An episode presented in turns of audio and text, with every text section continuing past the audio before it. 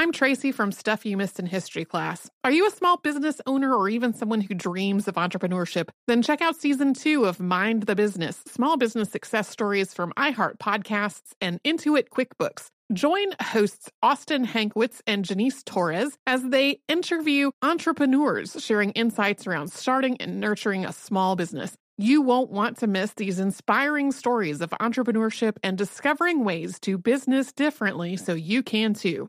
This episode of Stuff You Missed in History Class is brought to you by Get Your Guide. No matter where you are going on your next travels, Get Your Guide offers great ways to connect with your destination and make memories with locally vetted, expertly curated experiences. Things just as examples. You could go whitewater rafting in the Grand Canyon. You could take a tour of Pike Place Market in Seattle with a chef. There's a London Royal Parks and Palaces tour. All kinds of options wherever you are going. So discover and book your next unforgettable travel experience at getyourguide.com.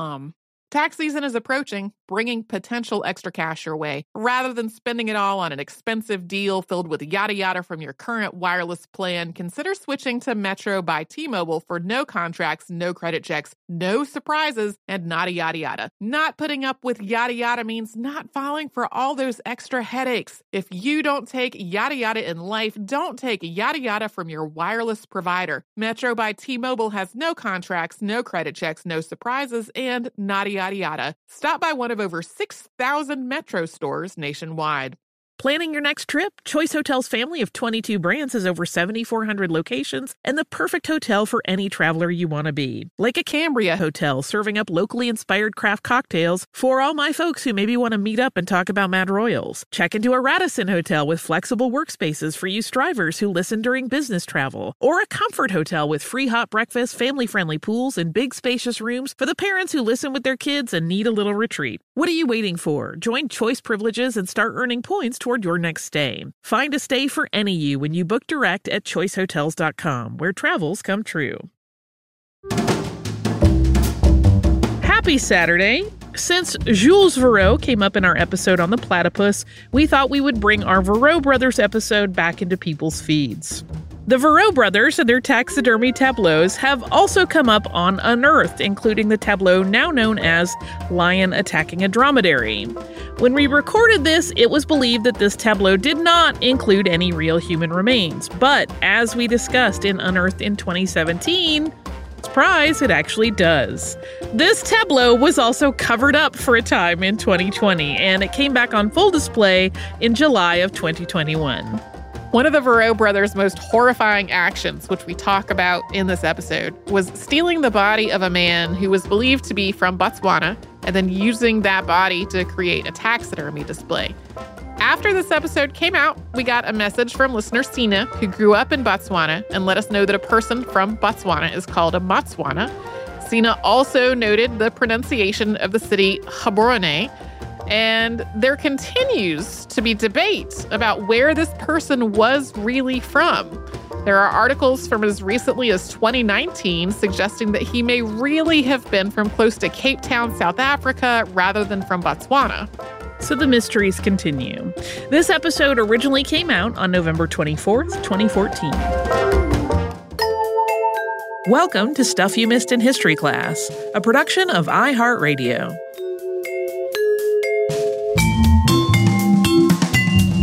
Welcome to the podcast. I'm Holly Fry. And I'm Tracy V. Wilson. So sometimes we will pick a topic because it seems interesting and light. Like we've had a lot of heavy stuff, so you and I have both been pretty open that we're looking at just some less intense, troublesome fare. Less horrifying. Yeah. And then while you're doing the research on that thing that seemed like it would just be cool and fascinating, you discover a whole other story that you didn't know was there.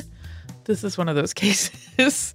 So for context, it'll sound like I'm going off on a crazy tangent, but it's germane. One of my favorite animals of all time, like in the world, is the Verreaux sifaka. And this is an animal you've probably seen footage of. They're members of the lemur family Idridae, and they're native to Madagascar. So even if you don't recognize your name, you have probably seen footage of them. They sometimes, versions of them show up on children's shows and in cartoons because they're so incredibly cute. They're mostly white and they have kind of rust brown bellies and these dark chocolate colored faces and these big eyes, and they're so cute. There are a million videos of them on YouTube hopping around because they sometimes will travel on the ground upright in kind of a crazy jumping motion, and people like to set it to music. It's adorable. We'll try to include a link to at least one of those in the show notes. So I thought, hey, you know, it would be really cool. We should talk about Jules Verreaux, who is the naturalist for whom these charming animals were named. And then the research got a little bit dark, but also kind of interesting and exciting, even though some of the subject matter is troubling. And it's not that the dark parts are also the exciting parts. No. Those are largely two different parts. There's a lot of different elements to the story, and it really involves an entire family and sort of their family business. It involves botany and taxidermy and grave robbing and the Paris Exposition and kind of a lot of different things that we've talked about on the show before in different episodes. But this really kind of stacks a number of them together, and it's kind of fascinating in that regard. So that is the scoop about Jules Verreaux and sort of how we got to some. You'll see as about halfway through we get to kind of the really thing that might make your, if you feel a little unease about some of the things that they did in the name of exploration and science, but also kind of sensationalist tourism kind of attractions. So normally we would start an episode that revolves around the actions of people like this by talking about the early lives of those people. But this is kind of tricky in this case because even though there was some fame and notoriety to the family, the accounts of like what their childhood, what the family, the patriarch, and then his children who really become the prime point of the story, like what their home life and their childhoods were like, it's pretty sparse. And there's a lot of really contradictory stories. So yeah, it's sort of, this happens a lot with much older history where it's sort of like, and suddenly there was a mathematician. Yeah, this seems recent enough that I'm like, there should be more stuff. But I think part of it is that because there is a lot of exploring that happened. And at one point there was a ship that sank with some things. Like I'm wondering if documents got lost or journals got lost along the way. Yeah. So that's the scoop. So in 1803, taxidermist Jacques-Philippe Verreaux opened Maison Verreaux, which was a taxidermy house. So Maison Verreaux provided taxidermy specimens to museums and collectors.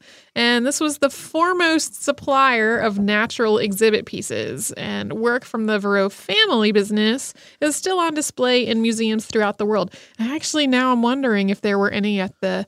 I went to a very odd museum a couple of weekends ago that was full of really old taxidermy specimens, and now I wish I had made note of who had prepared them all. It's very possible. There are like a lot of big-name museums that still have their pieces, and one of them we're going to talk about at length a little bit later, but I suspect, because we're talking about huge volume that these guys were doing in terms of the specimens they prepared, and there, I'm sure some of that has trickled out into much smaller and sort of less flagship museums that are a little bit more specialized. But so Jacques-Philippe and his wife Josephine had three sons. So there was Jules Pierre, who was born in 1807, Jean-Baptiste Edouard, who went by Edouard throughout his life, in 1810, and their youngest son was Joseph Alexei, and he went by Alexei. When their oldest son, Jules, was 11 or maybe 12, because the accounts vary a little bit, he traveled with his uncle, naturalist Pierre de Lalande, to South Africa.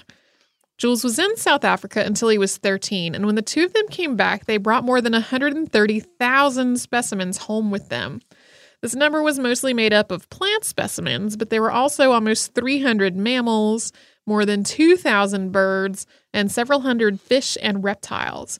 And then also in their collection were a number of human skulls and full skeletons, which had been exhumed from their burial spots in Cape Town.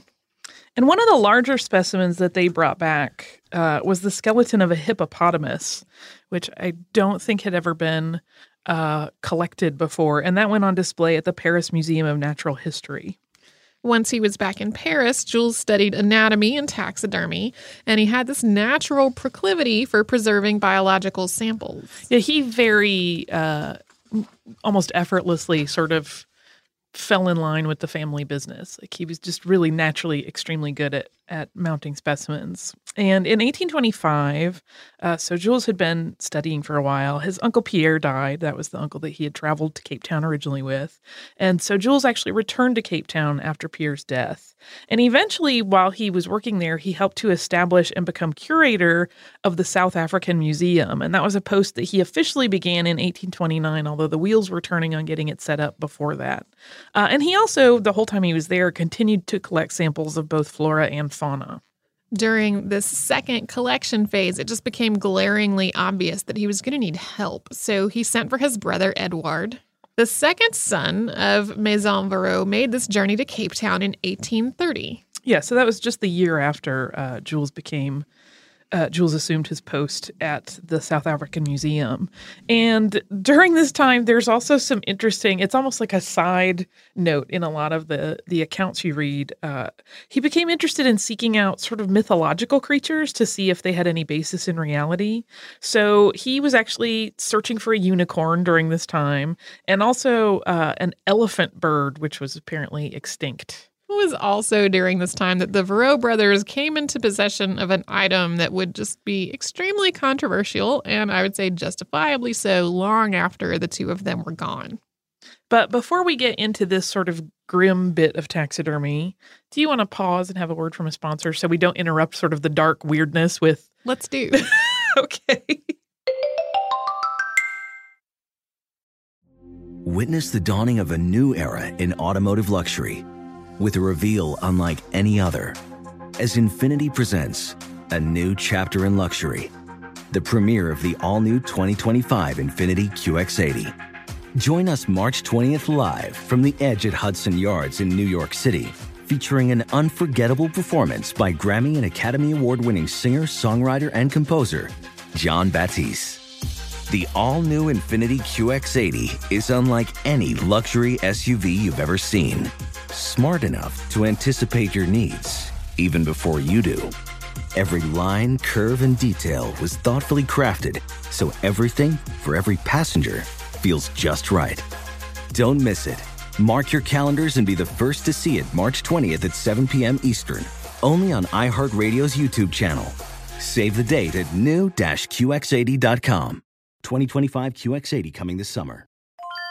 I'm Tracy V. Wilson from Stuff You Missed in History Class. Did you know small businesses make up 99.9% of all businesses in the United States? The world is powered by entrepreneurs, and if you're a small business owner or even someone dreaming of starting your own business, then you'll want to check out Season 2 of Mind the Business, Small Business Success Stories from Ruby Studio, from iHeartMedia, and Intuit QuickBooks. And every episode, hosts Austin Hankwitz and Janice Torres talk to entrepreneurs about how they've grown from the lessons of launching and nurturing a small business, and how they have found success being their own boss. From the excitement of first starting out to finding the right tools and resources to process invoices and payments like QuickBooks Money, you won't want to miss these inspiring stories of entrepreneurship and discovering ways to business differently so you can too. And if you're a small business owner or even someone dreaming of starting your own business, then you'll want to check out Season 2 of Mind the Business, Small Business Success Stories from Ruby Studio, from iHeartMedia, and Intuit QuickBooks.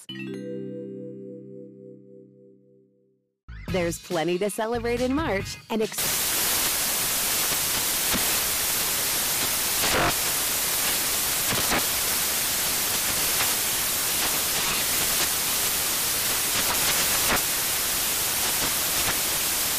Craft Month with the perfect pizza at home class from Craftsy. And anytime is right to listen to iHeartRadio's iHeartCountry Radio. Discover more shows and movies for free.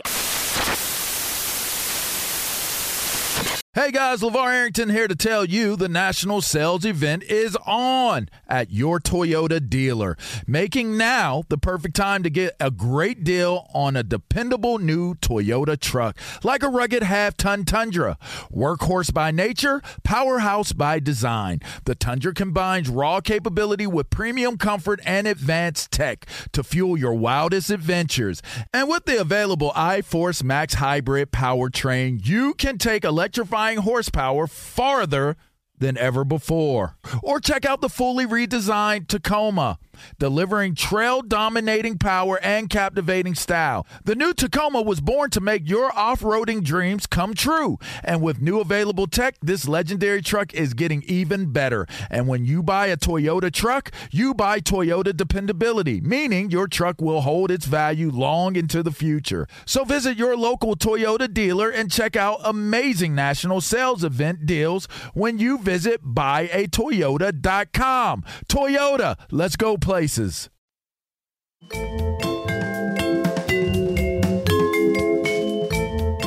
Okay, so before the break, Edouard had traveled to South Africa to assist his older brother Jules in the collection of specimens, both for the museum where Jules was a curator and for return to Paris to be sold to collectors as part of the ongoing family high-end taxidermy business. And while the search for a unicorn or some other mythical animal didn't pan out, they did get their hands on a human specimen. And this particular piece actually involved a grave robbing. What is believed, possibly, this isn't 100% confirmed, and we'll talk about this later, to be a native Botswana man, was taken from his resting place, preserved, and mounted. And in a letter to Paris Museum director Georges Cuvier, Jules wrote, quote, "An object which is not the least interesting in our collection is a stuffed Botswana," so it's a little bit of a wiggly way to say Botswana, "which is very well preserved and which was about to cause my death, because in order to get it, I was obliged to disinter it at night in places guarded by his fellows." Really, French guy? Yeah. There's one account, and we'll talk about, like I said, this particular specimen more, because his history reaches quite far through history.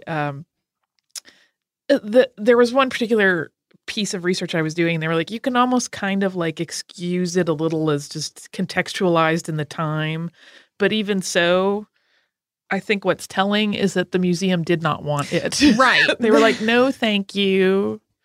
They said, we would not like to purchase this piece from you. Yeah. So it went on display at Maison Verreaux because they had it. It was already shipped. It's upsetting. It is upsetting. Well, and I think the reason that there are a lot of things that we talk about that happened in the past would definitely be inexcusable today. And like there's some degree of, at the time, right, attitudes are very different. It's been really long established that like burying of the dead is a pretty sacrosanct thing, yes, across cultures. And that's where I kind of go, guys, you should have known better. Yeah. Well, especially when he talks about how he had to like sneakily do it. Wildly. Like, it was guarded. Yeah. Surely there was a question mark in your head. Like, is this the right thing to do? And we don't know, unfortunately, if he was just so driven by this spirit of collection and, you know, cataloging the world of all of its various types of creatures, or if he was just kind of weaselly and just wanted to sell it off for money. Like, it's not really clear, but it certainly seems like there had to have, you would hope there was a moment of moral debate in his head. At least that. Yeah. The following piece appeared in the Parisian periodical Le Constitutionnel, and this is a translation. It runs a little long, but we wanted to include all of it because it's a really good indicator of the cultural attitude at the time toward Native Africans. Yeah, and this appeared in November of 1831. So bear with me. I'm going to read the whole thing. "Two young people, Monsieur the Verreaux brothers, have recently arrived from a voyage to the ends of Africa to the land of the Cape of Good Hope. One of these interesting naturalists is barely 18 years old, but he has already spent 20 months in the wild country north of the land of the Hottentots, between the latitudes of Natal and the top of St. Helena Bay. How can one possibly imagine what deprivations he had to endure? Our young compatriots had to face the dangers of living in the midst of natives in this zone of Africa who are ferocious as well as black, as well as the fawn-colored wild animals among which they live, about which we do not need to tell. We want to speak only about the triumphs of their collecting and do not know which to admire more, their intrepidity or their perseverance. Humans, quadrupeds, birds, fish, plants, minerals, shells, all of these they have studied. Their hunting has given them tigers, lions, hyenas, an admirable lubol, a crimson antelope of rare elegance, a host of other small members of the same family, 2 giraffes, monkeys, long pitchforks, very curious rats, ostriches, birds of prey which have never been described before, a great quantity of other birds of all sizes, colors, and species. They also have a collection of birds' nests, which could be the object of a charming descriptive essay. Roots like onions and other plants of remarkable shape and extraordinary size, snakes, a cachalot, and a crocodile of a type previously unknown. But their greatest curiosity is an individual of the nation of the Botswanas. This man is preserved by the means by which naturalists prepare their specimens and reconstitute their form and, so to speak, their inert life. He is of small stature, black of skin, his head covered by short, woolly, and curly hair, armed with arrows and a lance, clothes in antelope skin, with a bag made of bush pig full of small glass beads, seeds, and of small bones. Another thing that we are rather embarrassed to find a suitable term to characterize is the very special accessory of modest clothing worn by the Botswanas, which we find most striking. Monsieur Verreaux have deposited their scientific riches at the stores of Monsieur de la Serre, Rue Saint-Fiacre, number 3.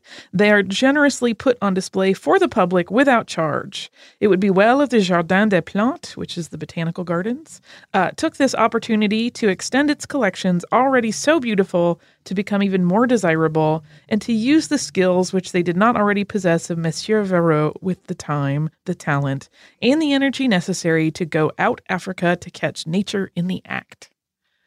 It's so crazy of this weird grossness. It really, well, you say weird grossness. Like this part turns my stomach where they're talking about this part that it's a man. Isn't this great that they did this, you guys? Right.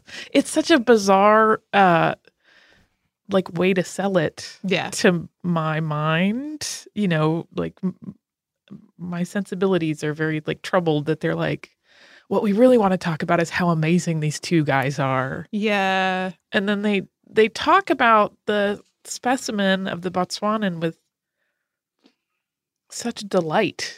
And like, oh, it's the neatest thing. And I'm like, that's a person. So listeners, sometimes this is what happens when we just want to talk about adorable lemurs. Yeah, we find horrifying things instead. Yeah. So the middle brother, Edouard, brought this human display and an assortment of other samples to Paris in 1831, and a lot of them were delivered into the hands of museums that were really eager to expand their collections. So we're going to come back to this particular piece of taxidermy in a bit, because this story of this mounted human specimen reaches all the way up to very recent history. But as for the Verreaux brothers themselves, when Edouard returned to South Africa the following year, so that would be 1832, he also brought their third brother, Alexei, with him. It's believed that Alexei never left Africa after his arrival and lived out the rest of his life there, assisting with Jules's collection efforts. Jules and Edouard seem to have done some traveling, although there's no definitive record on exactly where they went, and the list includes, usually, places like the Philippines and China. It does appear that at one point in the late 1830s, a shipment of their specimens was lost on its way to Paris when the whole ship that was carrying the collection sank. Yeah, that's usually, if you look at different accounts, that's usually consistent. And then getting into the 1840s, it's consistent. But during that period of the 1830s, particularly the early half, there will be accounts of them being in 2 different places at the same time in different, like, you know, journals and accounts that other people have given. They'll say, oh, they were in China then. And it's some other one says, it's like, it doesn't even acknowledge that that one exists. They may not have known that, but it's like, oh, and then they were here in this part of the world and they could not have been in both of those places. So it is a little bit hard to actually track their movements. In 1842, Jules Verreaux made his way to Australia, and he wanted to expand his preserved sample of offerings to include more specimens from outside of Africa. He explored New South Wales and Tasmania, and he gathered all kinds of botanicals, insects, birds, and mammals. And again, he gained the possession of some human remains. Yeah, they, you know, have, it comes up periodically that they had multiple samples of human remains. It's usually believed by most people, I think, that they really only did the one mounting of a human, and that the rest were sort of like bones that had been discovered along the way. They may have, we talked about them disinterring some bodies in South Africa, some of the skeletons, but just for context, there was just the one taxidermied human that we know of. It's one too many. It is. But I just want to make that clear that this wasn't like a, they weren't making a career of taxidermying right. people. So after 5 years of exploring Australia, Jules returned to Paris, and for several years he worked on organizing and naming the collection, both the new things that he had brought as well as, you know, sort of placing them in context with other specimens that he had collected through the years. He was eventually employed as an assistant naturalist at the Paris Museum of Natural History, and that started in 1862. So it had been more than a decade that he had been kind of working on classifications and descriptive catalogs of all of his various pieces that he had gathered throughout the world. Jules had continued to work on his taxidermy throughout his whole life and his travels, but it's in the late 1860s that he made one of his most famous mounted tableaux, and it was entitled Arab Courier Attacked by Lions. In this display, a mannequin outfitted in the black cape that was typical of the Arab and Tuareg dress of North Africa is featured in the fictional moment that he's pulled off of the camel he's riding by two Barbary lions. An Arab courier won the gold medal for excellence at the Paris Exposition in 1867. And during the 7 months it was on display there, more than 15 million spectators came just to see it. It was a really dramatic shift from most of the taxidermy that had come before it, and certainly different than almost anyone had seen before. Because prior to that, it was pretty common, even if you were setting up a scene of taxidermy, that it would kind of just be multiple mounts kind of in a line, but this is the first time that it really was sort of an action scene that depicted like an event happening. After the Paris Exposition closed, the American Museum of Natural History bought Verreaux's display, and it wasn't available for public viewing for some time. Once museum officials saw the piece in person, they thought it was a little too gauche to be part of their collection, so they kept it in storage for 30 years. Yeah, it basically was in a warehouse in New York for all that time. Eventually, though, in 1896, it was sold. It was sold to the Carnegie Museum in Pittsburgh, Pennsylvania, which was fairly new at the time, for the tidy sum of $50, and it eventually became a prominent part of the collection there. There is one story that they were going to be charged, I think it's $45 for them to actually transport it from its storage place to the museum. And I think that ruffled some feathers. Like, we just paid $50 for this. Now we got to pay another $50 just to get it here.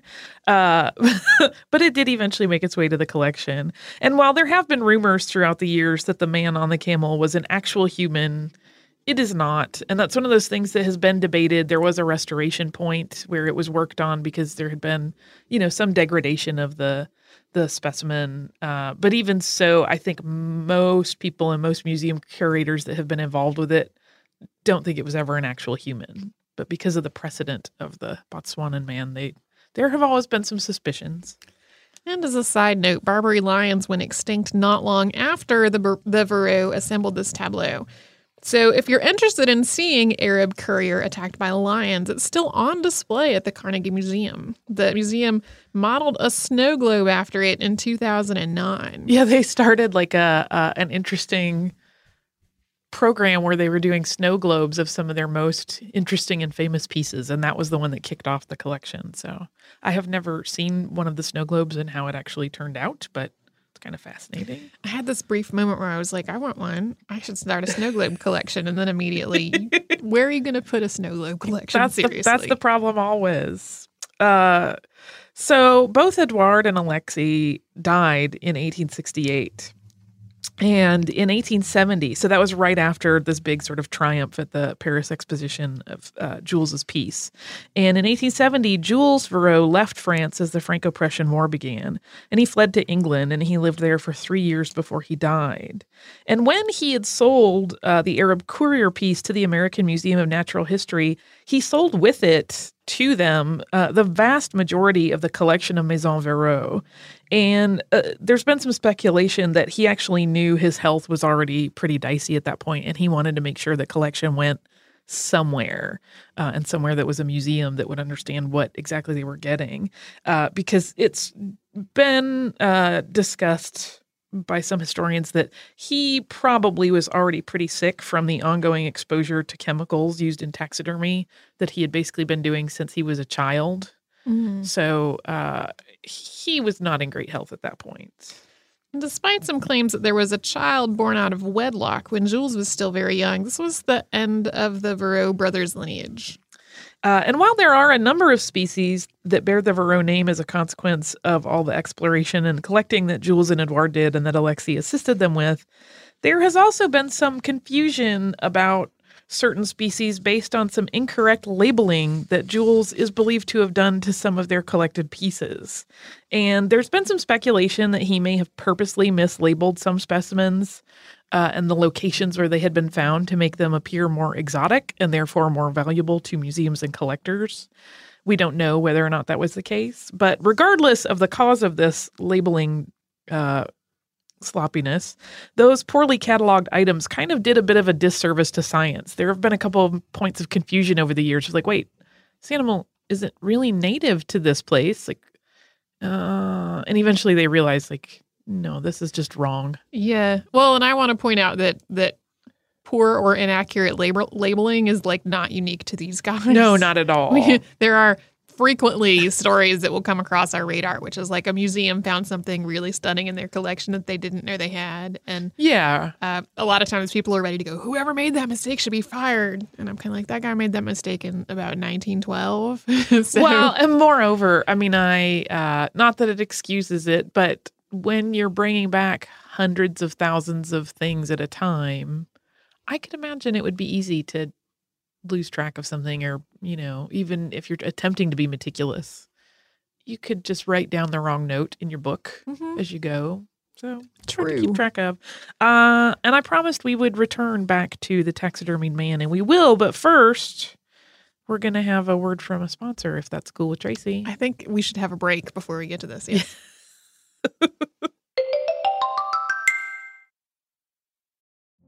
Witness the dawning of a new era in automotive luxury with a reveal unlike any other, as Infiniti presents a new chapter in luxury, the premiere of the all-new 2025 Infiniti QX80.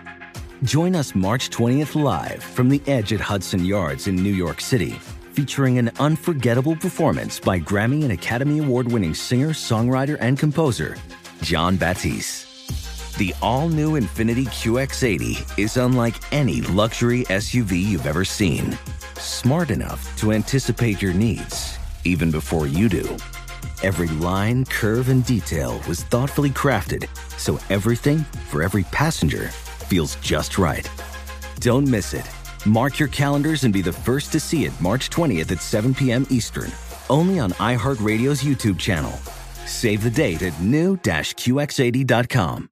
2025 QX80 coming this summer.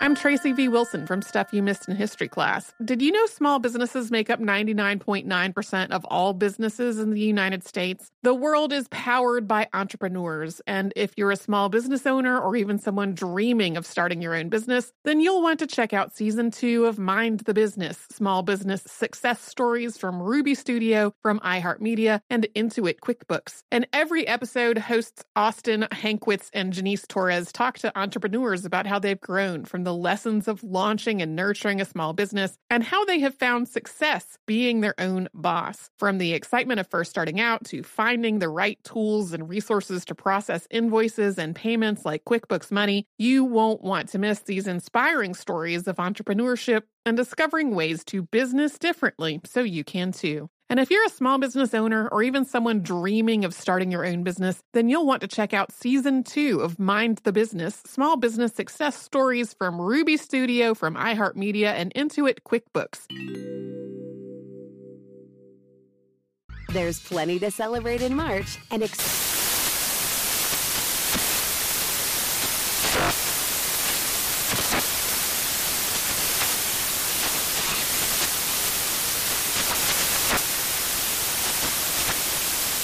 Craft Month with the perfect pizza at home class from Craftsy. And anytime is right to listen to iHeartRadio's iHeartCountry Radio. Discover more shows and movies for free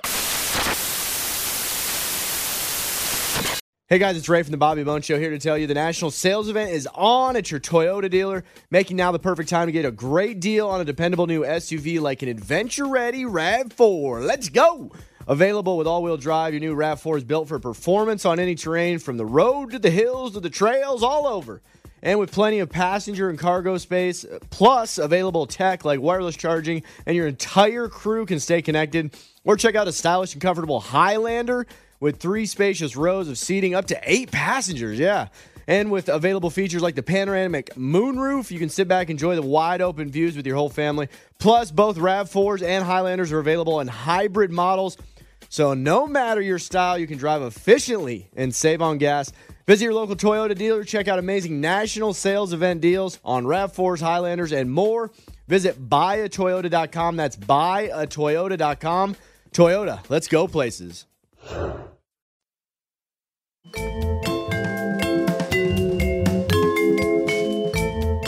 So, back to our story and to the part that I promised we would come back to you. You're probably wondering what happened to that taxidermied man from Botswana. Well, in the 1880s, a Spanish taxidermist and veterinarian named Francesc Darder, it's probably pronounced differently, but usually it's said that way when people are just discussing it in the sources I looked at, purchased the piece. And originally he put it on display at the Spanish Exposition. And then after he passed, it landed in the Darder Museum of Natural History, which is in Spain.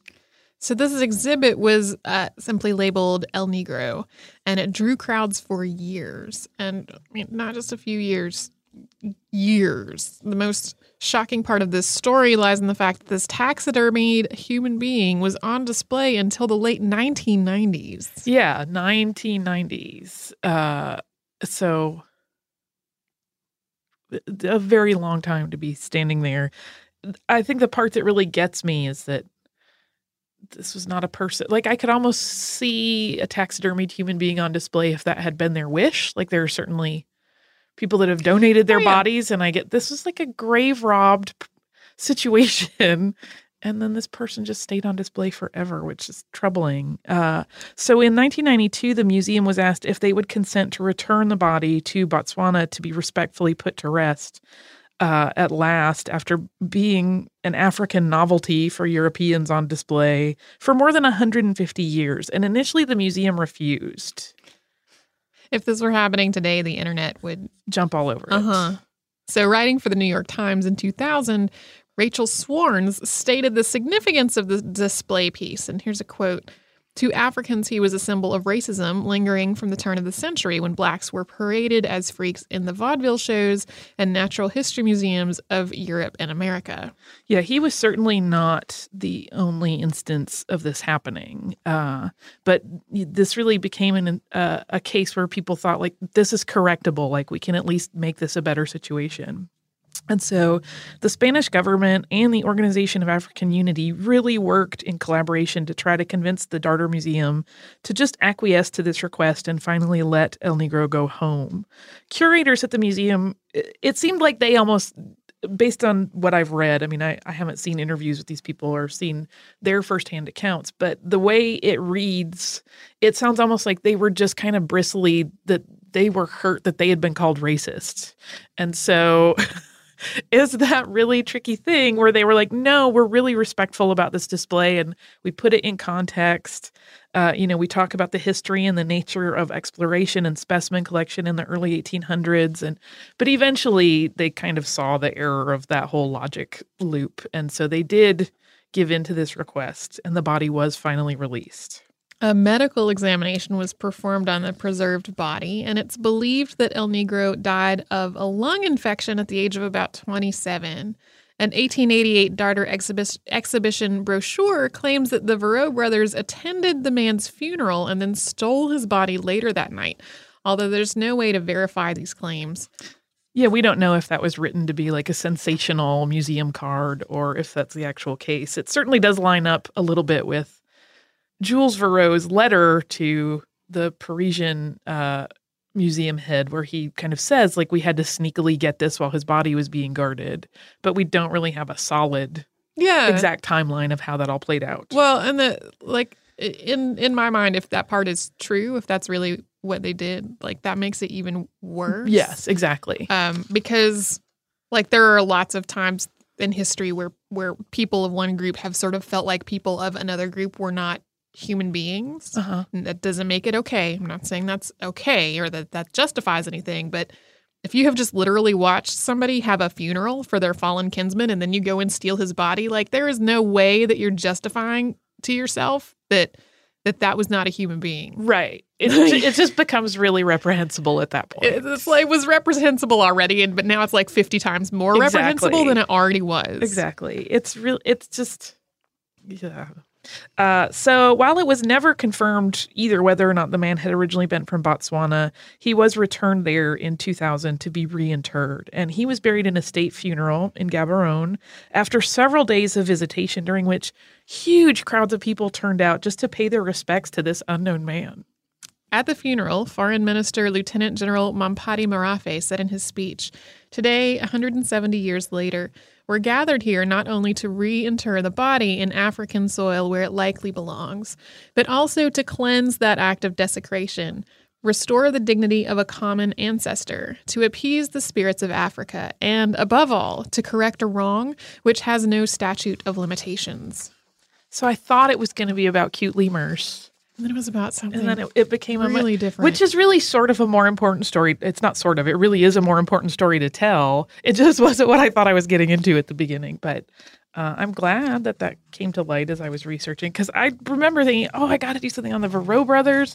They're taxidermists. They discovered all these animals. Whoa, they did horrible things. Whoa. Well, and you and I have these conversations sometimes while you're researching at your desk and I'm researching at my desk. And we have these instant message things where, like, one of us is expressing horror or delight or surprise or whatever, and I got this.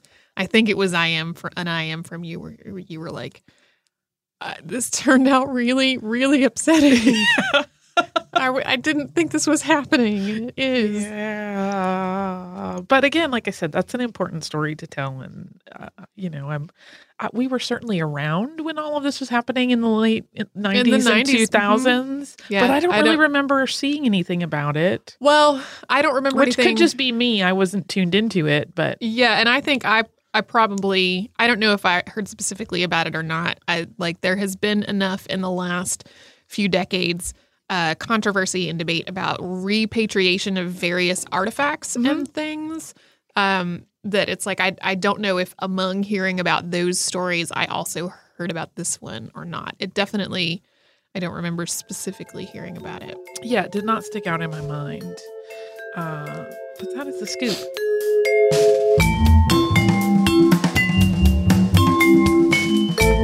Thanks so much for joining us on this Saturday. Since this episode is out of the archive, if you heard an email address or a Facebook URL or something similar over the course of the show, that could be obsolete now.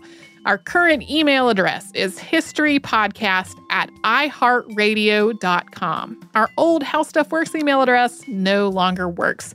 You can find us all over social media at Missed in History. And you can subscribe to our show on Apple Podcasts, Google Podcasts, the iHeartRadio app, and wherever else you listen to podcasts.